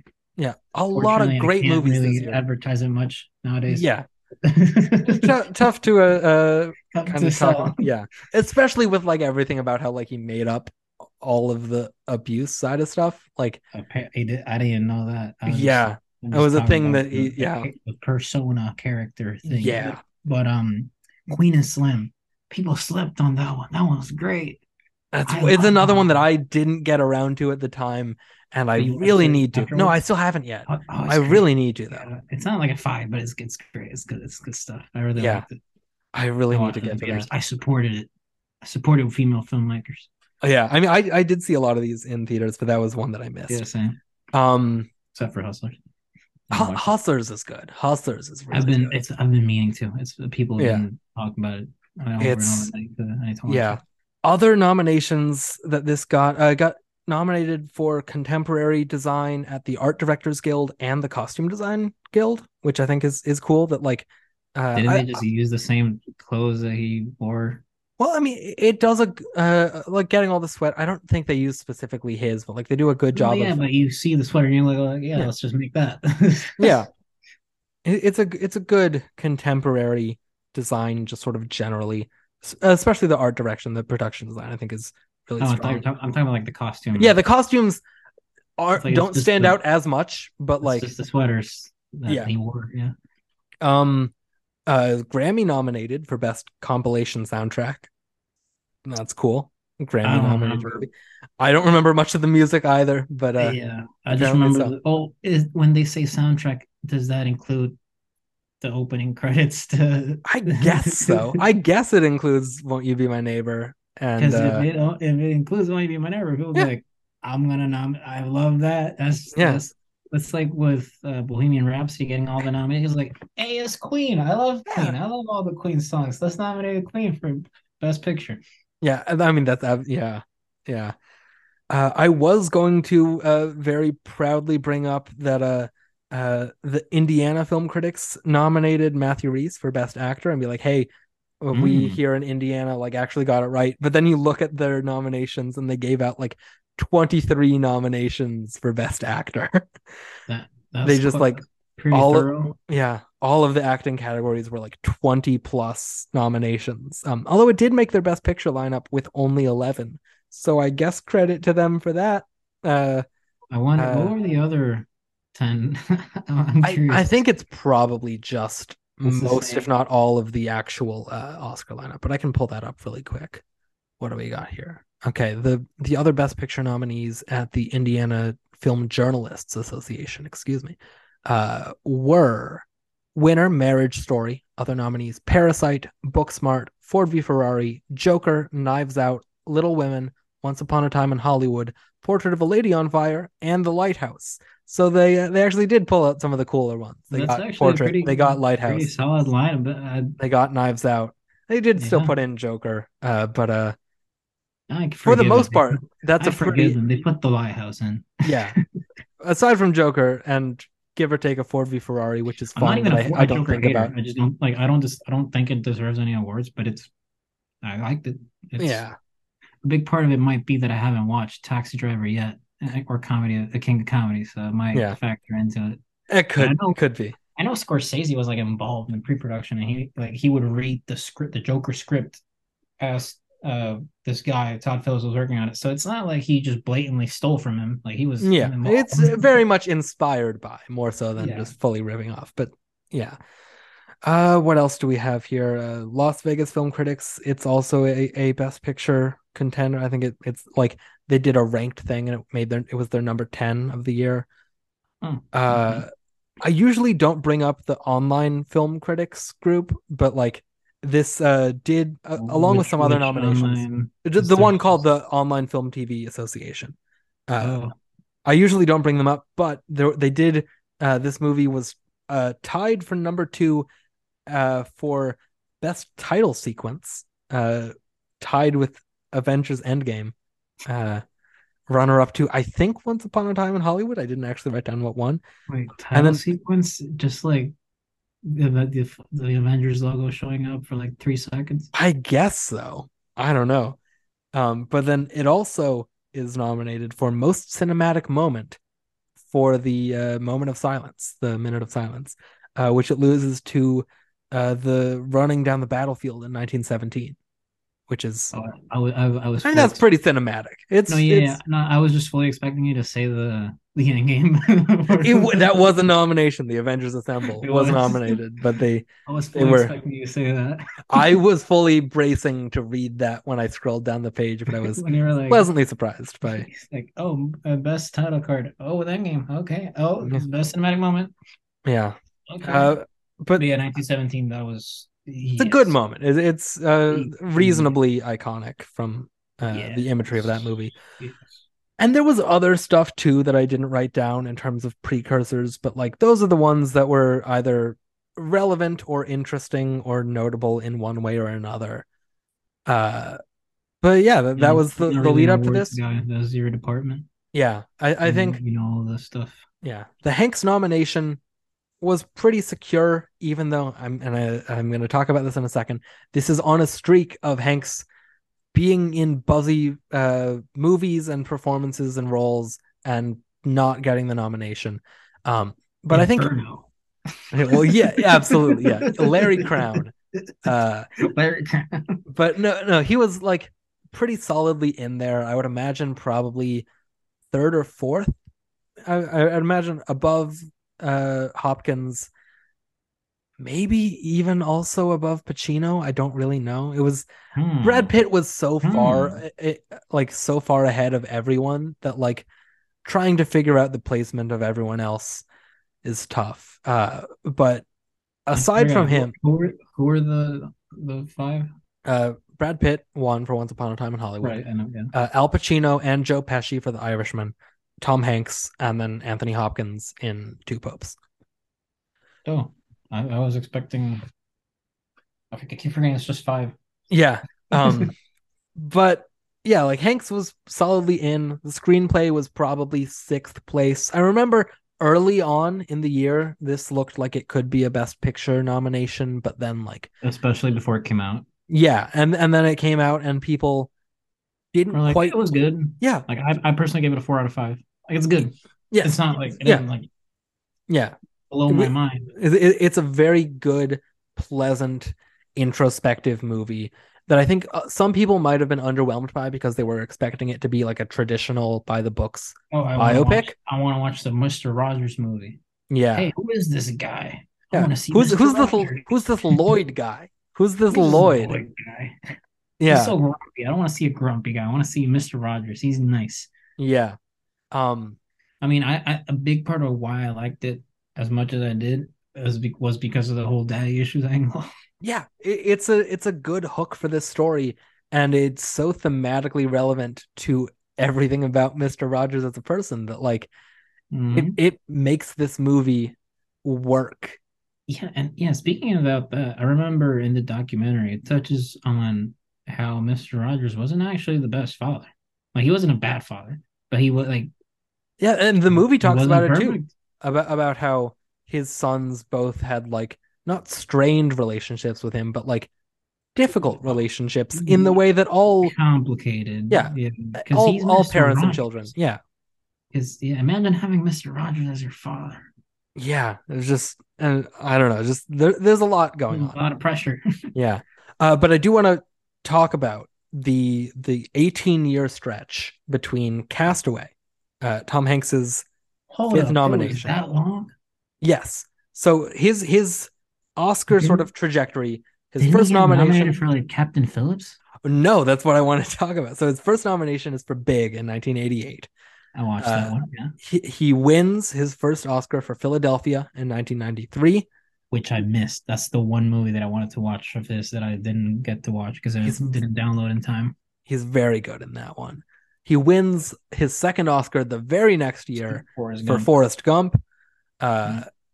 And then I think the fact that those are back to back years sort of puts a curse on him for uh, in terms of Oscar for the rest of his career because the next year after that is Apollo 13, Best Picture nominee, big Oscar play. He's not even in the conversation for a Well, nomination. to be honest, he he didn't. I keep my I watched the Apollo 13 for this podcast. I gave it a four out of five. I really liked it. I'm a big Yeah, like it's a good. space nerd. It's really fun. And that I, I must admit, like people throw the allegation of Tom Hanks being bland and be, just playing himself. But the Apollo 13, that's the one that I like out of all the ones I watched. I watched like six, seven. Uh, that's the one where I felt like, yeah, that's just Tom Hanks. Like that's Yeah. like Yeah, it's a movie star transform. performance more so than a performance performance, but like he's good in that. Uh, and no, not he's even great. Yeah. yeah. And And then the whole uh, Houston, we have a problem. Yeah, I genuinely iconic. Um, his next nomination comes for Saving Private Ryan, And I, yeah, a, a very like very close to a Best Picture win, big Oscar movie. Hanks, that's Did- maybe did- the one that I think uh is the most like not Hanks playing Hanks, but like Hanks not stretching, especially. his acting muscles as much. Yes, yeah. A year after that, he's in The Green Mile, which is a Best Picture nomination, nomination for Michael Clarke Duncan. He doesn't get nominated. Uh, that's the other thing about Apollo 13. It gets acting nominations for Ed Harris and Hmm. Kathleen Quinlan, uh, but not for Hanks. Kathleen Quinlan, was that the wife? yes, his wife, uh, who's good but doesn't have a, a ton to do.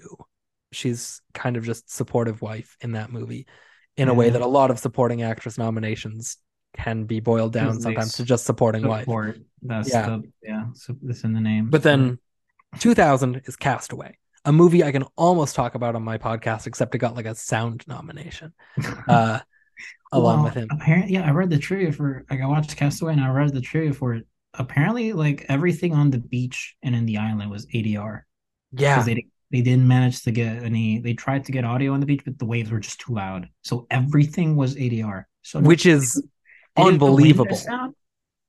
Did it No, sound? It should- no, it, it was um Oh, Lord of the Rings. No, no, I think Crouching Tiger. I think Crouching Tiger, Hidden Dragon. I haven't watched that one yet. It's like I watched Cast Away and I like like when showing my brother movies and stuff, like I like to point out like, hey, like look at this little detail. Like like that idiot like when I was watching Morbius with him, like out of the whole movie, what stuck with me the most was some of the worst ADR I've ever seen. Like Jared Harris is like and like enti- like his mouth is moving, but entirely different words are coming out, and like the Oh, shot man. of him, like a completely different sentence. oh boy.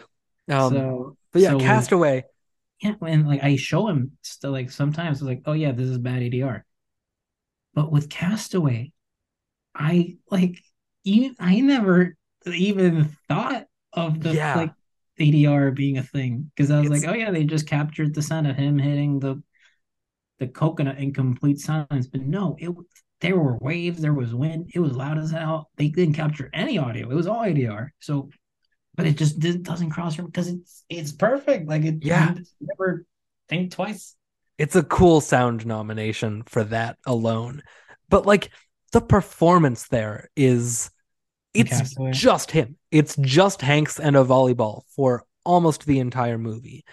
And he's so good in it.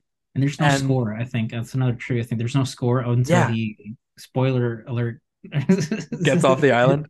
he gets off the island. But like the, just the whole I have created fire and and he sells I think I think that scene was oh no never mind. the like that scene was they that's the only scene they shot at nighttime. The rest was shot during the day and turned into night. yeah. But the fire scene was shot at night. Yeah. but like the fact that like the the emotional climax of the movie is him screaming and apologizing to a volleyball with a face on it and it it tracks it it makes you emotionally it works as a scene because of Tom Hanks because he is he's he's making it work and because Wilson had dialogue, uh, but they cut it. Like, oh did they I, I, I He was gonna have that. dialogue since they did everything ADR. Uh, it was just like in his head it was gonna be like he's hearing a voice Yeah, that would have been a They- wild wildly different movie Yeah, they cut it because they wanted it to be more grounded. And Yeah. It, shows that he's actually having a conversation with the ball. Yeah, he's It- so good in that. It's He- maybe it's one of my favorite Tom It Hanks was because it was because, I mean, on my Tom Hanks list, uh, Cast Away, it's well, it's like my second favorite movie of 2000, something like that. And it's a good, it's a really good movie. it's I, I really like it's a 4.5 for me. I really liked it. It's my oh, I didn't add it to my Tom Hanks ranked list. It's up there. Yeah, it's really It's good. He's five. really good in it. It's top five. Um, it's Hanks for me so far. It's really Yeah. good. and uh, and like when he gets back again, spoiler alert if you haven't seen it, came out 23 years ago. Um, when he gets back, you just feel like the like part part of it might be you just saw the journey he's been on, but you just see him and he's just observing things and he's just like like when All he's these things he's at- taken for granted his entire life. yeah, and now like he- the, The the lighter, platter the crab that they give him. legs. It's the, the fact that they give him seafood at his welcome Yeah. home from this island thing. are you kidding me? there's no platter of crab legs after Yeah. he like had to it, just, Kill them and eat them on his own. yeah, and the fire cut his Yeah. hand.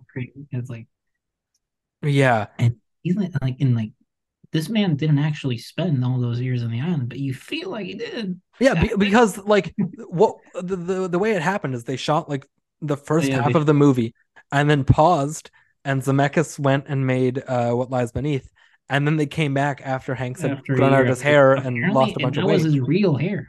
Yeah, that's his real hair. Tom Hanks just looked like- like that for a while. Oh, he did. I mean, he would have had to. He, he wasn't cutting it and then growing it back out for uh for the next day of shooting. But yeah, he's so good in it and he comes so close to winning. no, but I just imagine him growing it out for a year. Yeah. Having that bushy beard and that. Yeah. hair. You know, you don't see a ton of pictures of him from around that time, but uh, just Yeah, imagine Hanks just probably looking wore like, that. a probably wore like a hoodie and like a you know like a Yeah. bandana.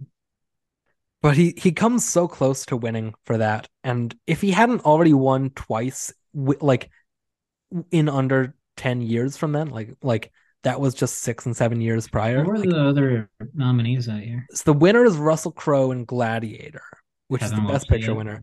Uh, Mhm. Other nominees: uh, Ed Harris in Pollock, which he's good in. Um, Uh, Javier- Yeah, uh, Javier Bardem in Before Night Falls, which is a movie I haven't seen, but I'll be doing eventually on this podcast.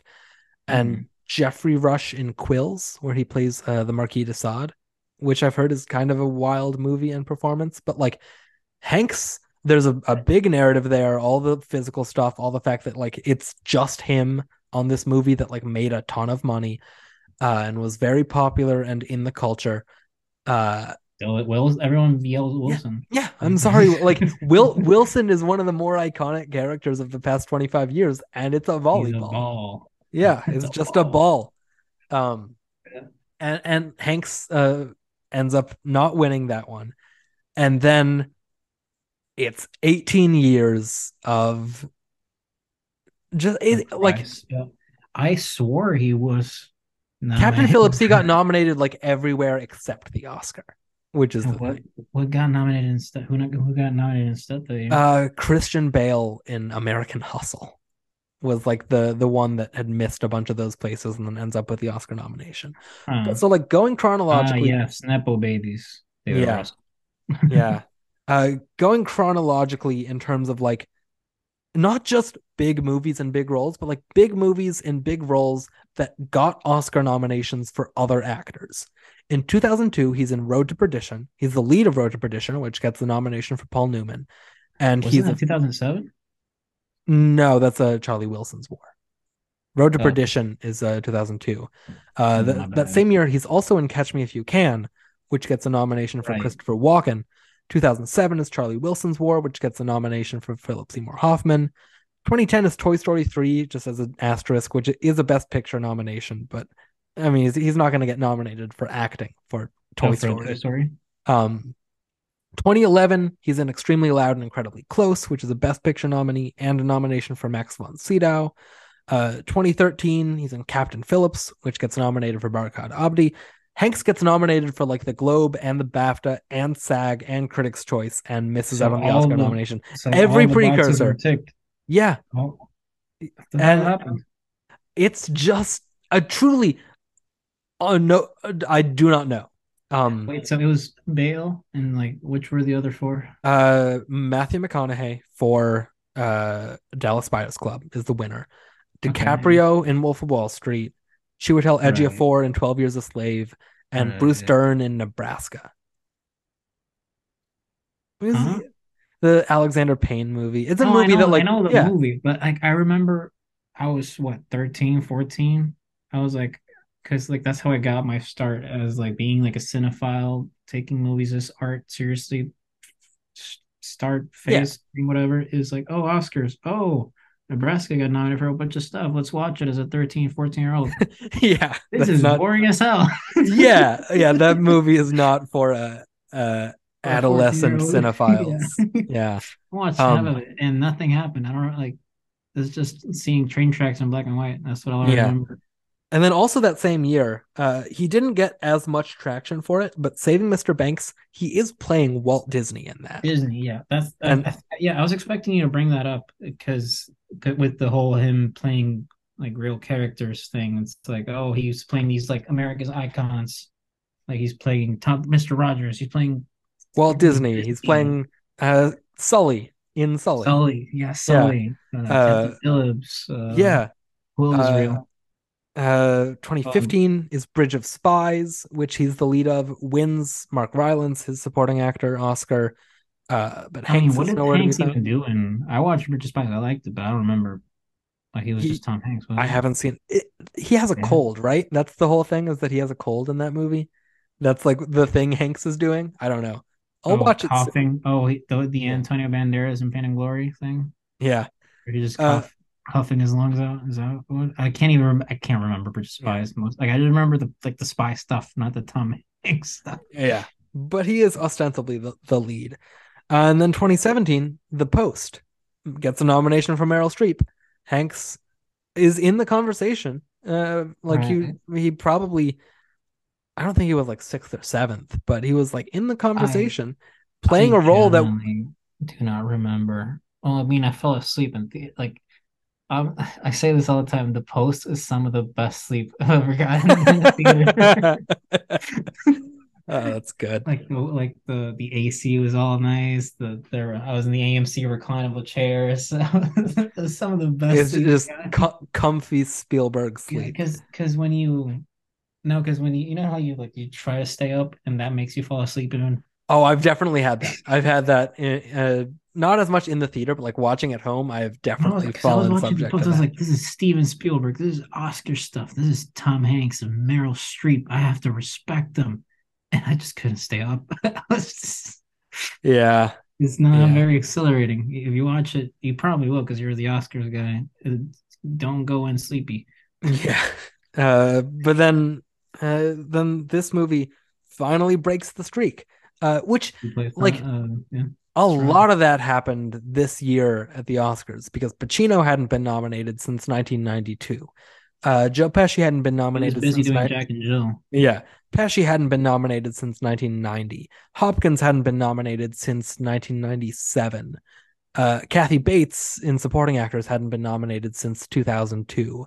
Uh, I th- those are like the big wow stretches, but like, I uh, guess, I guess I'm so blind to like the the 2000s era or the like the artist era Yeah. of Oscars Yeah. that I'm like I just I just assumed they would get nominated in all those years. yeah, you you would because like all of them, all of those actors had some movies in between that you would assume Maybe they did, but uh, they just- didn't. It's like Meryl Streep. Like they'll just nominate him for like the sake of nominating. yeah, yeah, absolutely. Yeah, it, it's it's one of those things that it just doesn't happen sometimes. You you get long stretches where great respected actors just go completely uh, ignored, and Hasn't But, like, Meryl that- Streep- hasn't Meryl Streep been nominated like twenty six times, something crazy like that? 21 I think is the Jesus. correct number, but it's a yeah, that's still a lot. That's still like like almost twenty three. yeah, that's almost a full 10 movies more than the next person on the list of, of like most no, like. I'm 23. Like that's a that's older than my- like the amount of Oscars that she's been nominated for is like older. Almost- most yeah. people that like can drink and vote and like have a car and are Yeah. Yeah.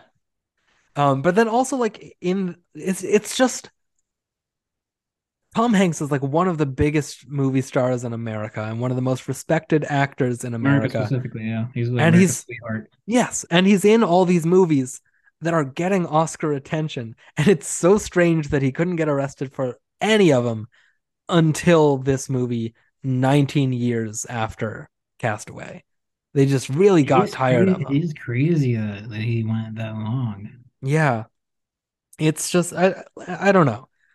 I don't know. Sometimes it just happens, but it, it's it's a very weird streak when you look at the movies that were there and that like Captain Phillips being the big glaring one. I'm like, how did he I- I miss with that? con- I was convinced that he was. I mean, hey, Bruce Dern, what you what can you do?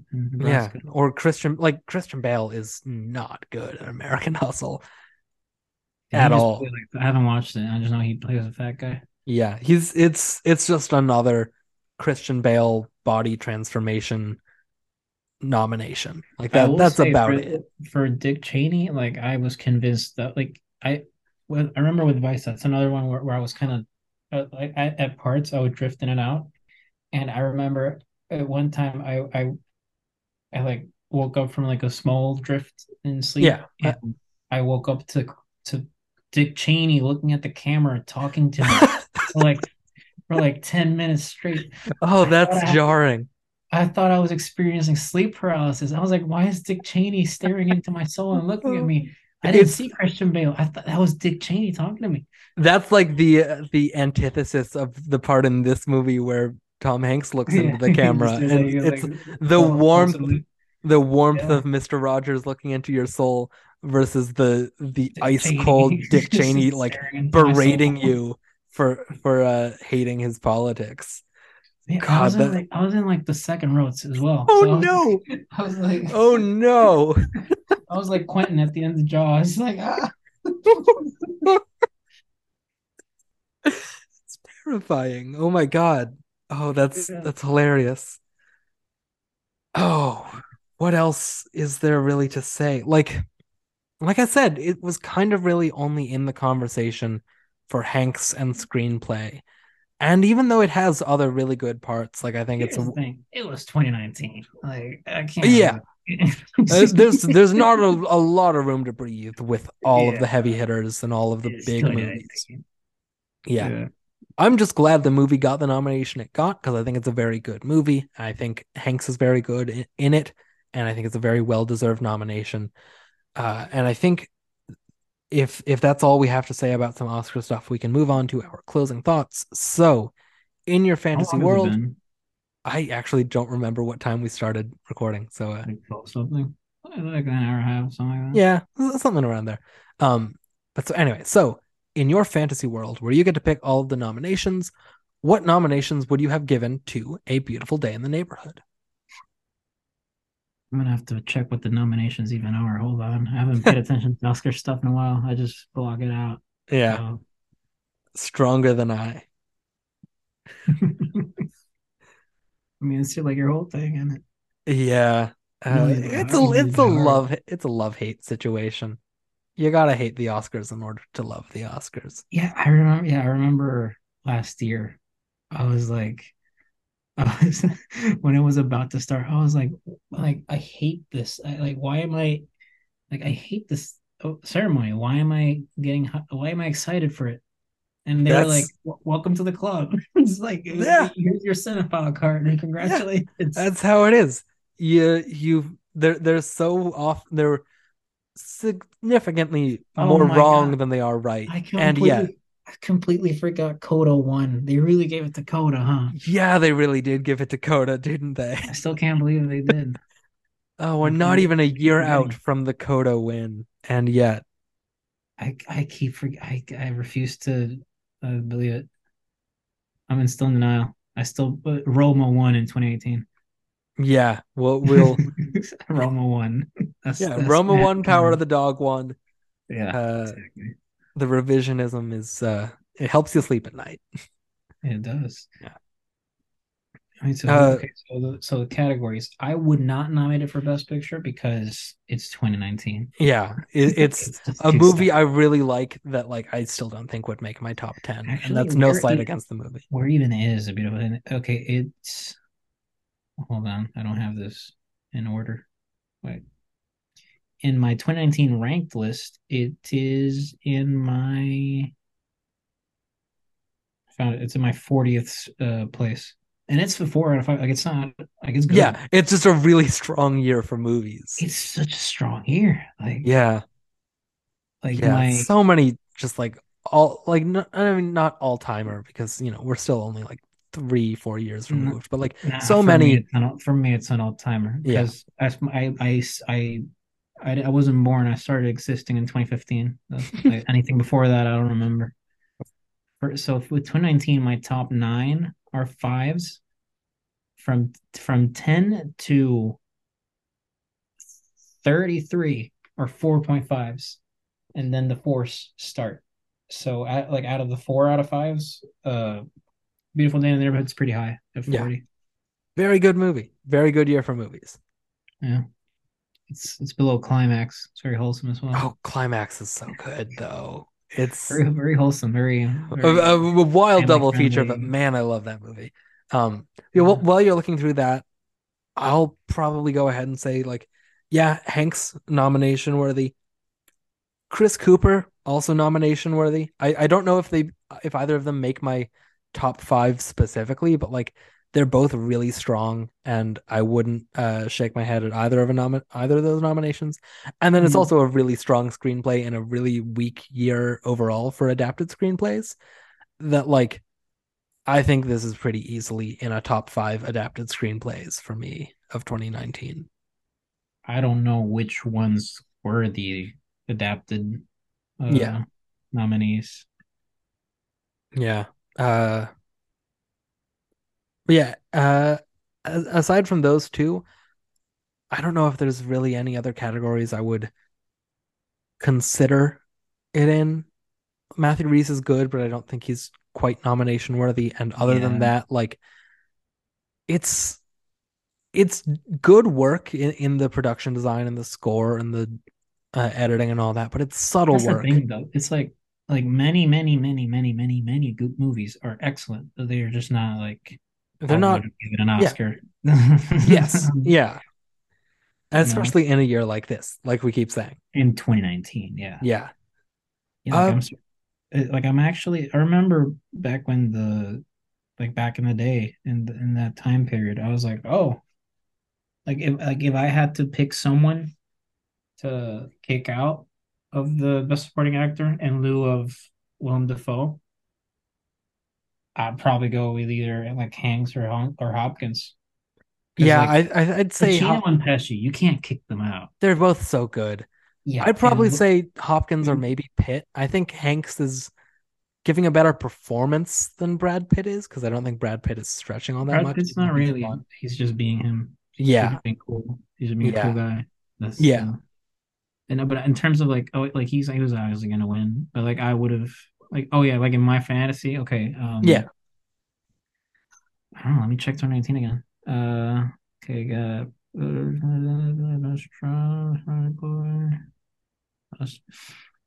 Ooh, Last Black Man in San Francisco, uh, Jonathan Majors. I do love him in that. Yeah.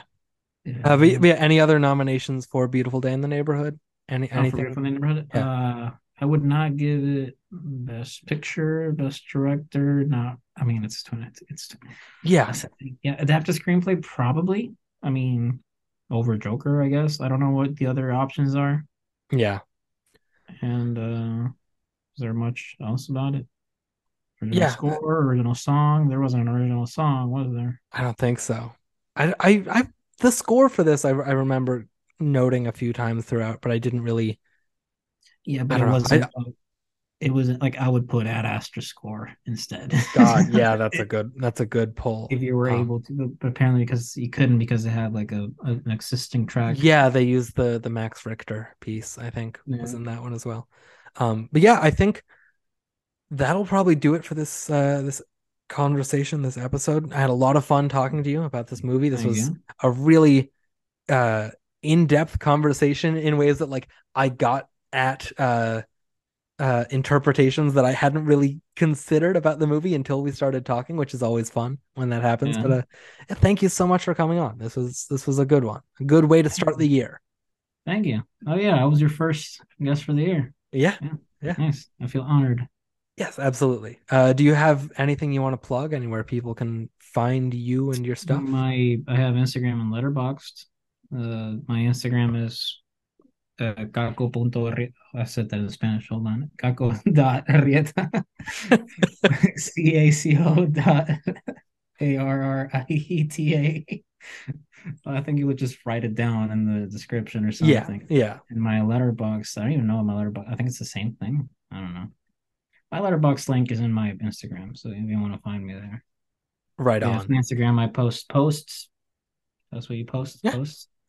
I post Uh, lists, reviews, uh, director filmographies ranked, and I put a lot of effort into them. So it's like I, I- it's not really a quantity thing, but more of a quality thing. Like I put a lot of effort into my latest post, the Nick Cage post. I worked all month on it, Uh, so I did a, a Nick Cage marathon and a Tom Hanks marathon. So Hell yeah. have to- so I have to do that. Yeah. Hell yeah. You can find this show on Twitter and Letterboxd at Lone Acting Noms and on Instagram at The Lone Acting Nominees. That'll be it for this episode. Thank you for listening.